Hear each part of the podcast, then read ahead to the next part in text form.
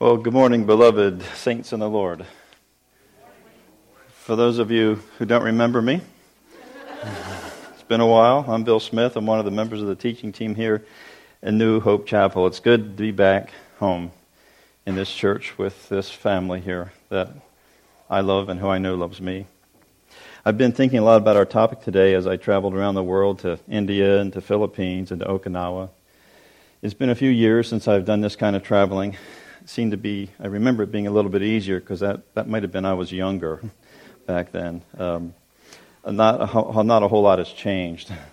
I'm still impressed by how many people there are on this planet. I mean, there's just masses and masses of people.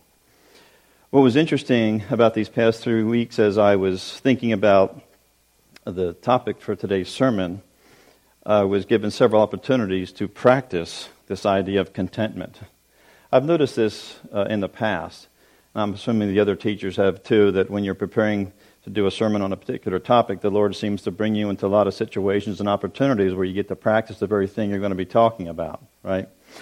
And so since that it finally dawned on me, I got a lot of opportunities to practice contentment on this past trip. And I realized that I should let Steve know right now that if you need somebody to talk on that passage that says, if your hand or foot causes you to stumble, cut it off, I'm going to pass on that passage. Uh, I'll let Scott do that one. I really don't find this travel really all that glamorous, by the way. Everybody's, oh, you're here. Basically, I see the insides of airplanes and hotel rooms and office buildings. I don't really get to be out that much. Partly because I'm really not that adventurous. I think other people would get more from it than I do. What seems to have the most impact on me actually is the ride to and from the airport or from the hotel to the office building, looking out the windows at this masses of, of humanity and the way they interact, the way they drive their cars so close together. I think we're always going to be hit, but somehow we never do. Uh, in, the, in the Philippines, it was a little bit better than India. In India, uh, the public transportation there is sort of interesting. They, they have a lot of these little jitneys or jutneys or whatever they call them. They're basically little motorcycles that have been converted in some way, and they have like a cab in the back, sort of kind of thing. It's, it's hard to explain it. Uh, generally, I would think maybe the one person in the front driving and then two people in the back, but I often saw six people jammed into these things. They have no windows on them. Many of them have no doors. The air is dusty and it's hot. And I'm sitting inside my air conditioned Toyota van practicing contentment as we drive through the masses of people.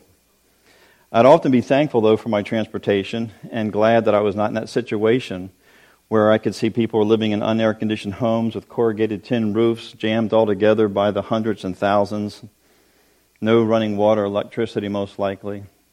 I often wondered if this, the, the nice people who were waiting on me hand and foot at the hotel were the same people that rode back in these dangerous death traps and staying in these, these homes by the water somewhere. Sometimes I'd feel sorry for them, and then other times I'm wondering if they felt sorry for me. Look at that poor guy, getting all dressed up, trying to show his value, working hard to make a buck so he can keep living in his big house and his fancy car and keeping his trophy wife.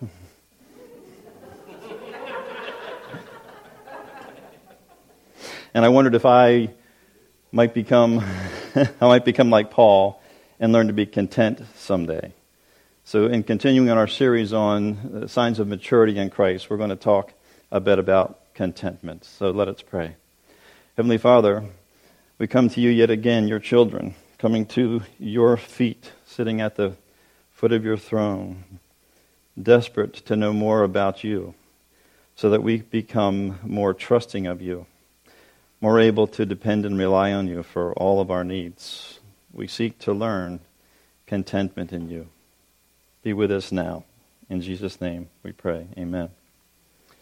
So, our reference point today is Paul's letter to the Philippians. A lot of you, I'm sure everybody has read a lot of Paul's letters. And when you read his letters, you kind of get the impression that he was writing because he found out some stuff and wasn't too happy about it. I wonder if we got a letter to our church today from Paul, we'd be like, oh, great, a letter from Paul. Or we'd be like, letter from Paul. Um, yeah, we'll get to that a little later. I don't know if we really want to read that. It's like getting a letter from the IRS, right? It can't be good news. You know, it's from Paul, after all. What have we done wrong now? But if we were the Philippians, uh, we would be rejoicing. This letter kind of stands out unique in that he really doesn't chastise them for really anything. Just a small encouragement to ask uh, Euodia and Syntyche to be of the same mind in the Lord. That's it. The rest of it's really complementary. It's in Philippians we learn from Paul that this idea of contentment is something that's learned. It's the idea of maturing in Christ that we would gradually, over time, continue and increase in our ability to practice or to be content. In Philippians 4:11 Paul says, "Not that I speak from want, for I have learned to be content in whatever circumstances I am." Earlier we took a look at the fruits of the spirit and that we already have all of them. And uh, we simply allow them to grow. We could also talk about the gifts of the spirit. We don't have all of them, but they're unique to each believer. We cannot earn them, we cannot learn them. We can just exercise them. But when it comes to contentment, contentment is something that we can cultivate. It's something we can develop. It's something we can acquire over time. The context of this verse is where Paul is thanking them for their gifts. In verse 10, he says, I rejoice greatly in the Lord that at last you renewed your concern for me. Indeed, you were concerned, but you had no opportunity to show it. What Paul is talking about here, if you go back and read through Acts and you kind of connect this together, the Philippians had always supported Paul, and they always gathered gifts for him of some sort, probably money, but that they hadn't been able to send it to him for some while simply because they couldn't find him. They lost track of him. He left no real forwarding addresses. And when they finally found out where he was, they were able to send everything that they had been saving up to him. And that's what he's talking about is that you finally had the opportunity to show it. They always wanted to, they just lost track of him. Then he says, I am not saying this because I am in need, for I have learned to be content, whatever the circumstances. I know what it is to be in need, and I know what it is to have plenty. I have learned the secret of being content in any and every situation, whether well fed or hungry, whether living in plenty or want. I can do it all. I can do all this through him who strengthens me. Just a quick comment on that verse. A lot of people use that. I used that for a long time, probably incorrectly. A lot of people use that phrase, I can do all things through Christ who strengthens me, when they're getting ready to go for a job interview or they're trying to win a football game or something like that. This verse, in this context, is referring simply to this. Whether I have plenty or I have nothing, I can still do that. I can still live in that situation. That's what he's really referring to, is whether we have what we need or we don't. I can do all this. This is referring to want or need. So you notice Paul is not challenging the Philippians to be more content. He makes very few challenges in this letter. He's simply saying he has learned to be content no matter what the external circumstances are. And the challenge we have here in talking about this idea of contentment by itself is that we might come away thinking God is wanting us to become complacent. Perhaps we are supposed to have a sort of any effort is good enough attitude. One thing Paul was not was complacent. When we first meet Paul, we clearly see a type A kind of guy, right? A doer, a shaker, a mover of things. He challenged Peter. He calls him out for wanting to be liked. He has a run in with Barnabas related to an earlier failing of John Mark. Paul and Barnabas went head to head, and Paul would not concede, so they parted ways, never to see each other again. He was a fully committed Pharisee, a Pharisee of Pharisees, with passion and zeal, a vicious persecutor of the Christians, so committed to persecuting Christians that he approved of the stoning execution of Stephen, even though by Jewish law it was illegal for Jews to execute anyone. See, initially, Paul was dependent on his outward circumstances for his inward contentment. Paul was a big fan of outward behaviors, in his case, following the law to obtain internal commitment.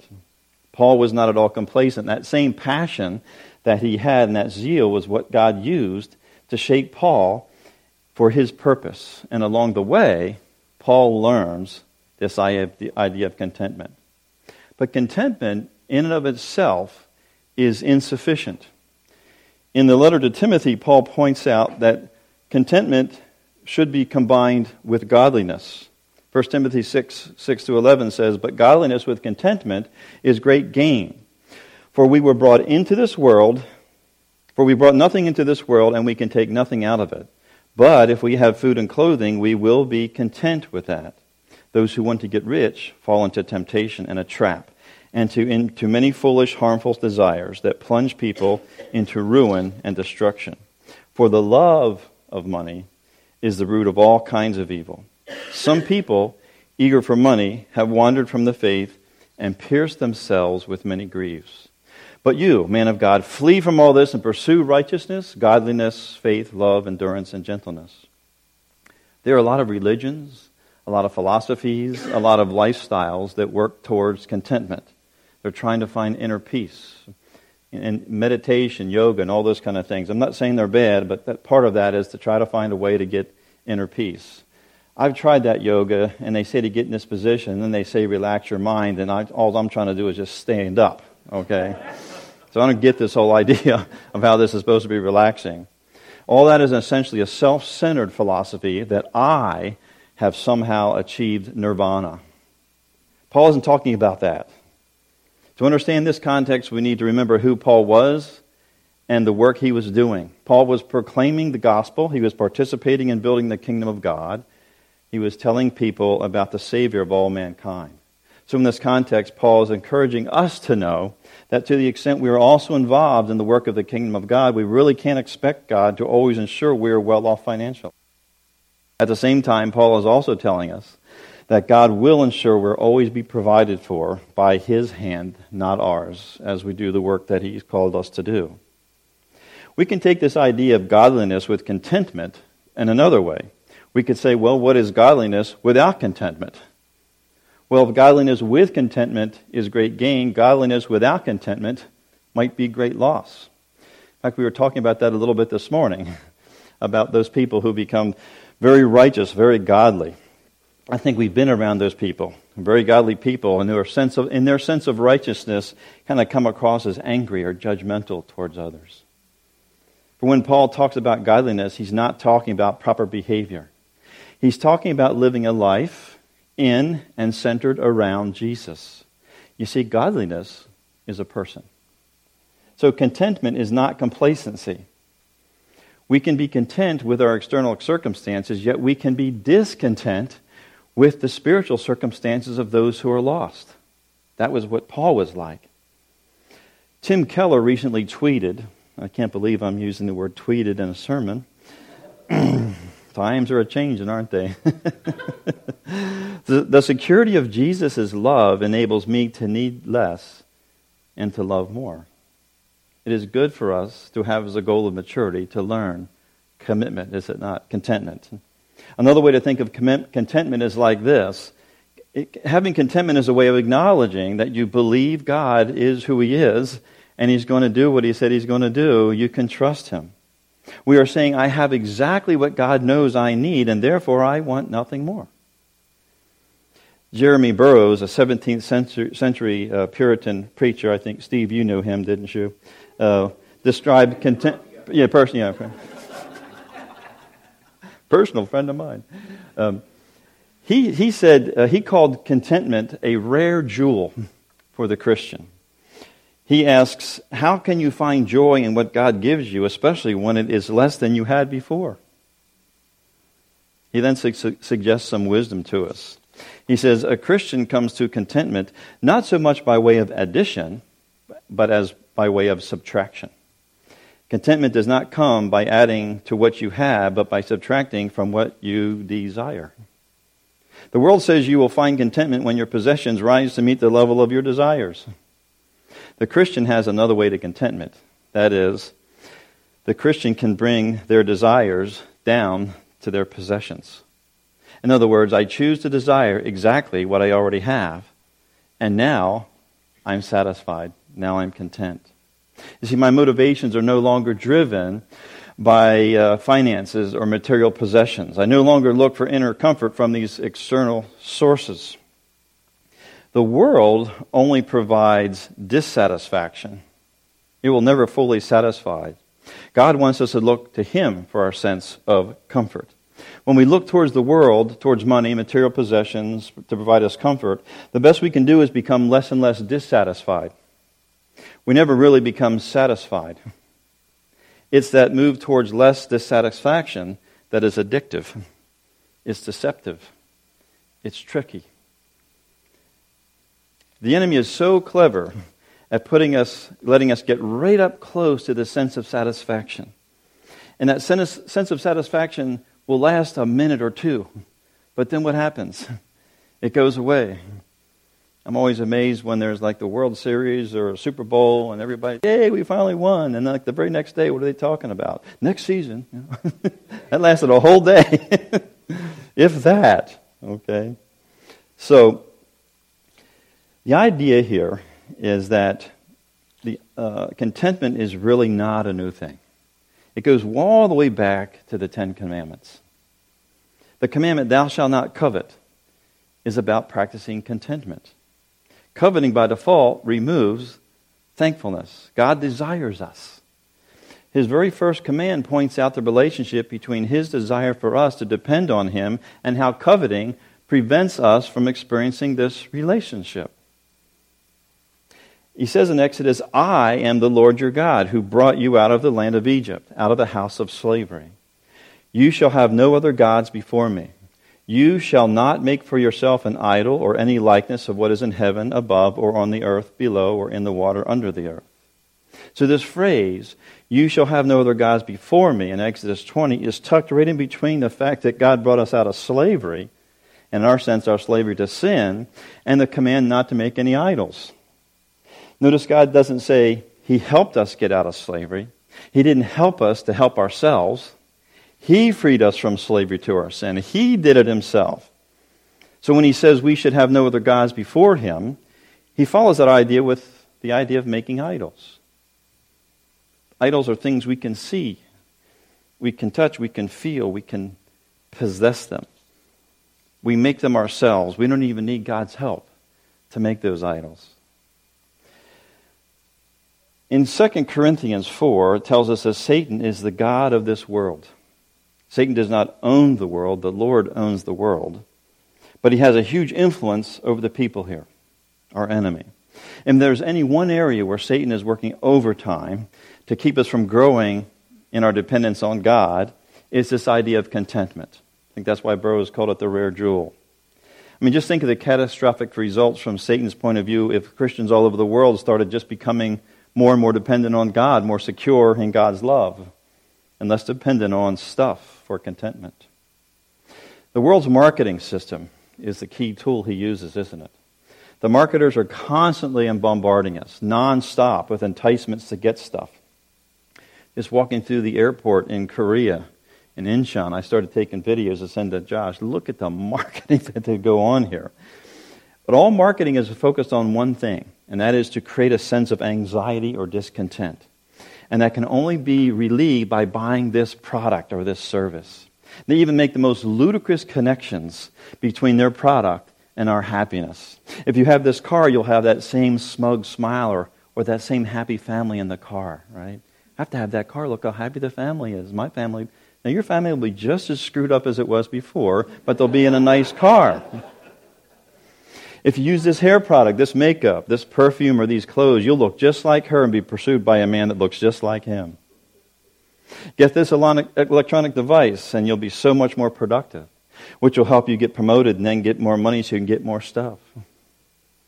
I'm always amazed by the number of people who come into celebrity status. I immediately start feeling bad for them. Making all the big money, having it all, and then proceed to kill themselves with drugs and alcohol. Recently, I was reading about a series of people who came into celebrity for a bit and then committed suicide when they fell out of the spotlight. They lacked contentment. And Paul says it's a secret. He learned the secret.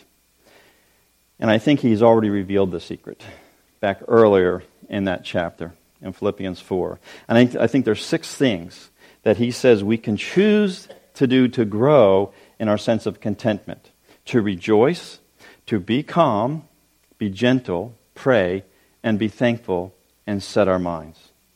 So earlier, back in the fourth, uh, in the fourth chapter, in the fourth verse, he says, Rejoice in the Lord always.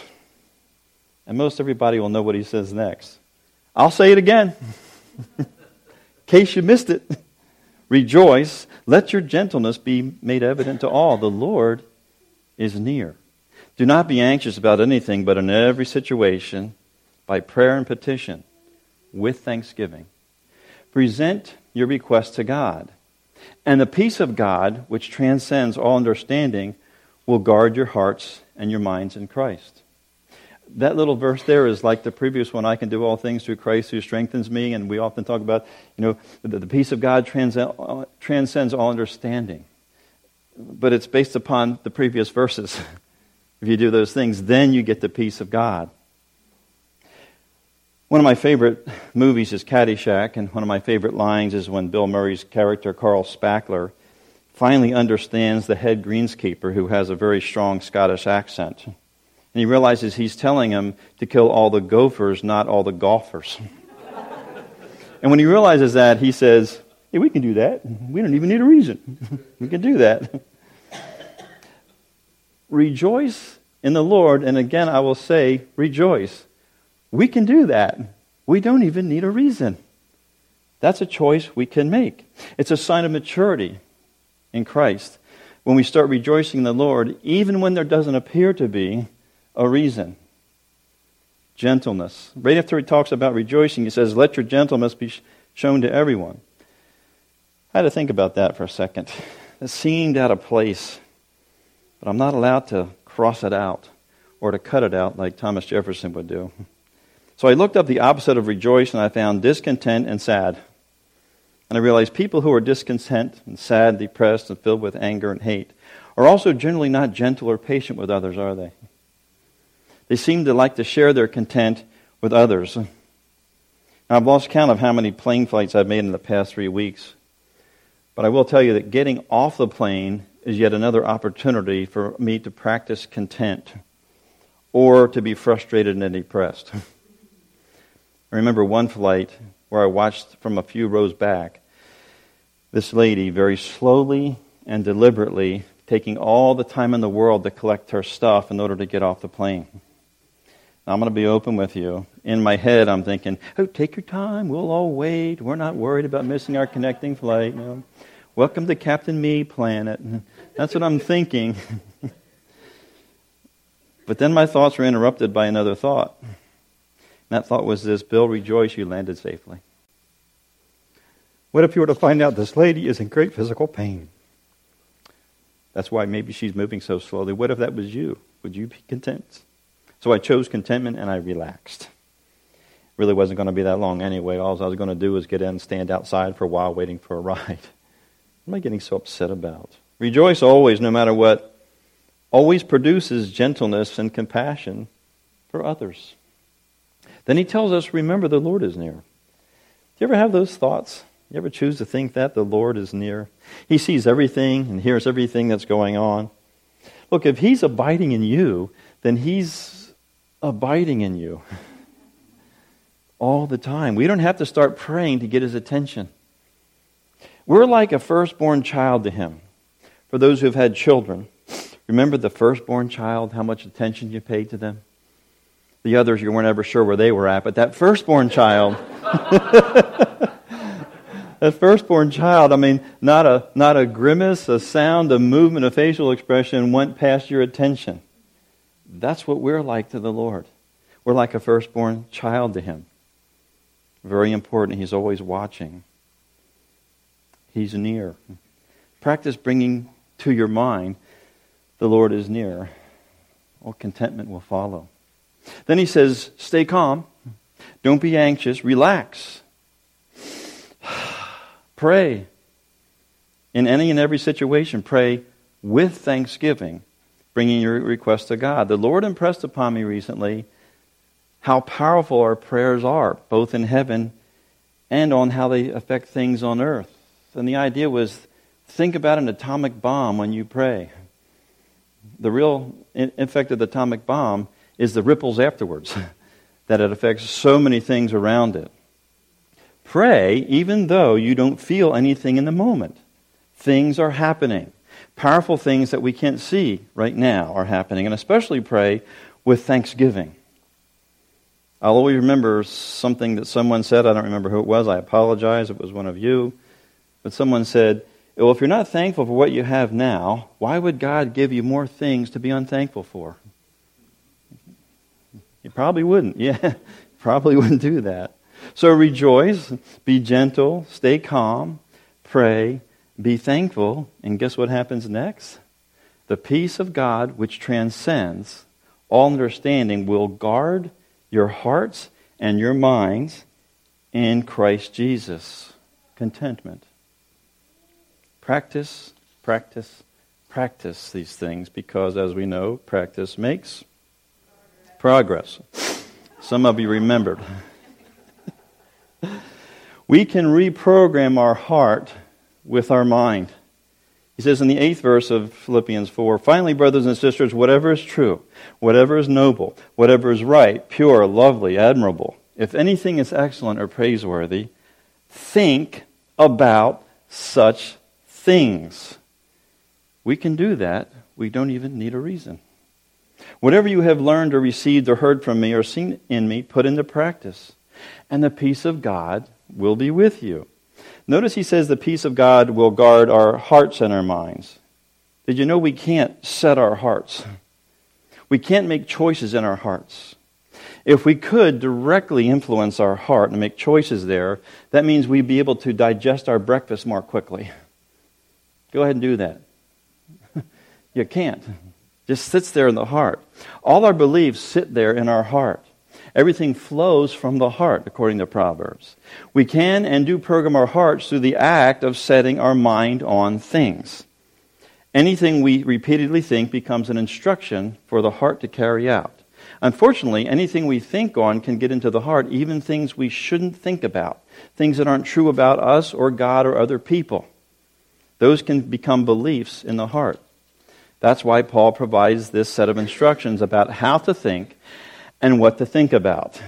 Again, whatever is true, noble, right, pure, lovely, admirable. If anything is excellent or praiseworthy, think about those things. I mean, there's a lot of things we're commanded to do in Scripture that seem almost impossible, aren't there? Or at least extremely difficult. But here's one that's actually not that hard to do. Think on those things. Uh, the return on that investment is extremely high contentment, peace. Christianity is a thinking man's game. Choose what you think on. We just can't be content. Oh, if we could. I mean, that would have been a short sermon. I'd get up, okay, today's lesson, be content. Uh, bow your heads for the blessing. it doesn't work like that. We have an enemy and a world system that's constantly attempting to steal our contentment. We're constantly receiving suggestions that material goods and money will bring peace and satisfaction. The truth is, the more you get, the less dissatisfied you'll become, but you'll never become truly satisfied with the world. You see, the enemy is working constantly to convince us we don't have enough. God has made sure that without him, we will never find peace, satisfaction, and contentment. As we grow in finding contentment in God, he will stir the embers of our heart to reach out and love the lost. There's always balance with God. Jesus talked about contentment in Matthew 6. He says, Therefore I tell you, do not worry about your life, what you will eat or drink, or about your body, or what you will wear. Is not life more than food, and the body more than clothes? Look at the birds of the air. They do not sow or reap or store away in barns, and yet your heavenly Father feeds them. Are you not much more valuable than they? Can any one of you, by worrying, add a single hour to your life? And why do you worry about clothes? See how the flowers of the field grow, they do not labor or spin. Yet I tell you that not even Solomon, in all his splendor, was dressed like one of these. If that is how God clothes the grass of the field, which is here today and tomorrow is thrown into the fire, will he not much more clothe you, you of little faith? So do not worry, saying, What shall we eat, or what shall we drink, or what shall we wear? For the pagans run after all these things, and your heavenly Father knows that you need them. But seek first his kingdom and his righteousness, and all these things will be given to you as well. Therefore, do not worry about tomorrow. For tomorrow will worry about itself. Each day has enough trouble of its own. Paul went through a lot to learn commitment. Contentment. I know I keep saying commitment, contentment. He said he worked much harder, been in prison more frequently, been flogged more severely, exposed to death again and again five times, received from the Jews the 40 lashes minus one, three times beaten with rods, once pelted with stones, three times shipwrecked, spent a night and a day in the open sea, constantly on the move. I've been in danger from rivers, bandits, danger from fellow Jews, from the Gentiles, danger in the city and the country, and danger at sea, and danger from false believers. I've labored and toiled and often gone without sleep. I have known hunger and thirst, and have gone without food. I have been cold and naked, besides everything else. I face the daily pressure of my own concern for all the churches. In Hebrews, we read, Keep your life free from the love of money, and be content with what you have, for he has said, I will never leave you, I will never forsake you. So we can confidently say, The Lord is my helper, I will not fear. What can man do to me? Jesus mentioned Solomon. Solomon considered the wisest and richest man who ever lived. Even Solomon said, Whoever loves money never has enough money. Whoever loves wealth is never satisfied with his income. This too is meaningless. See, neither wealth nor poverty is going to bring about contentment. Only Jesus brings about contentment. And he longs for us to be satisfied with what he's provided. C.S. Lewis, in the Screwtape letters, provides some insight into how our enemy is attempting to thwart us. We listen in as Screwtape, a demon, is advising his nephew Wormwood on how to distract the Christians. And he says to him, The sense of ownership in general is always to be encouraged. The humans are always putting claims to ownership, which sound equally funny in heaven and in hell, but we must keep them doing so. We produce this sense of ownership not only by pride, but by confusion. We teach them not to notice the different senses of the possessive pronoun, the finely graded differences that run from my boots through my dog my servant, my wife, my father, my master, and my country to my God. They can be taught to reduce all these senses to that of my boots, the my of ownership. Let them think they own God, and therefore they'll think God owes them. So, how to counter the enemy? To counter our enemy, we simply remind ourselves that all things were created by, through, and for Jesus, and that all things are held together in Him. That means your body is not yours, your house is not yours. Your car, your job, your clothes, your food, your pets, your tools, your books, your vacation home, your computer, your phone, your kids, none of that is yours. It's on loan to you from the Father because Jesus wants you to have it. He wants to bless us. I'm reminded of the lady who focused all of her efforts to get her dream home. She worked long, hard hours, sacrificed everything in order to earn enough money to get her dream home, and she finally achieved her goal. And she went directly from settlement directly to her new house. And she sat down in the middle of the empty living room and waited and waited and waited. And nothing happened. Her new house was empty, and her heart was still empty. And she began weeping. We can try to supply our own needs, but we will come up empty. And that's why Paul concludes Philippians 4 by saying, Our God shall supply all of our needs according to his riches in glory by Christ Jesus. And Jesus said, my peace I leave with you. Let us pray. Heavenly Father, we seek this jewel of contentment in our lives. We choose to rejoice always. We choose to be gentle, to pray with thanksgiving. We choose to set our minds on everything that is good and worthy of notice. We pray that you continue to teach us how to be content in you. For it's in your name we pray. Amen.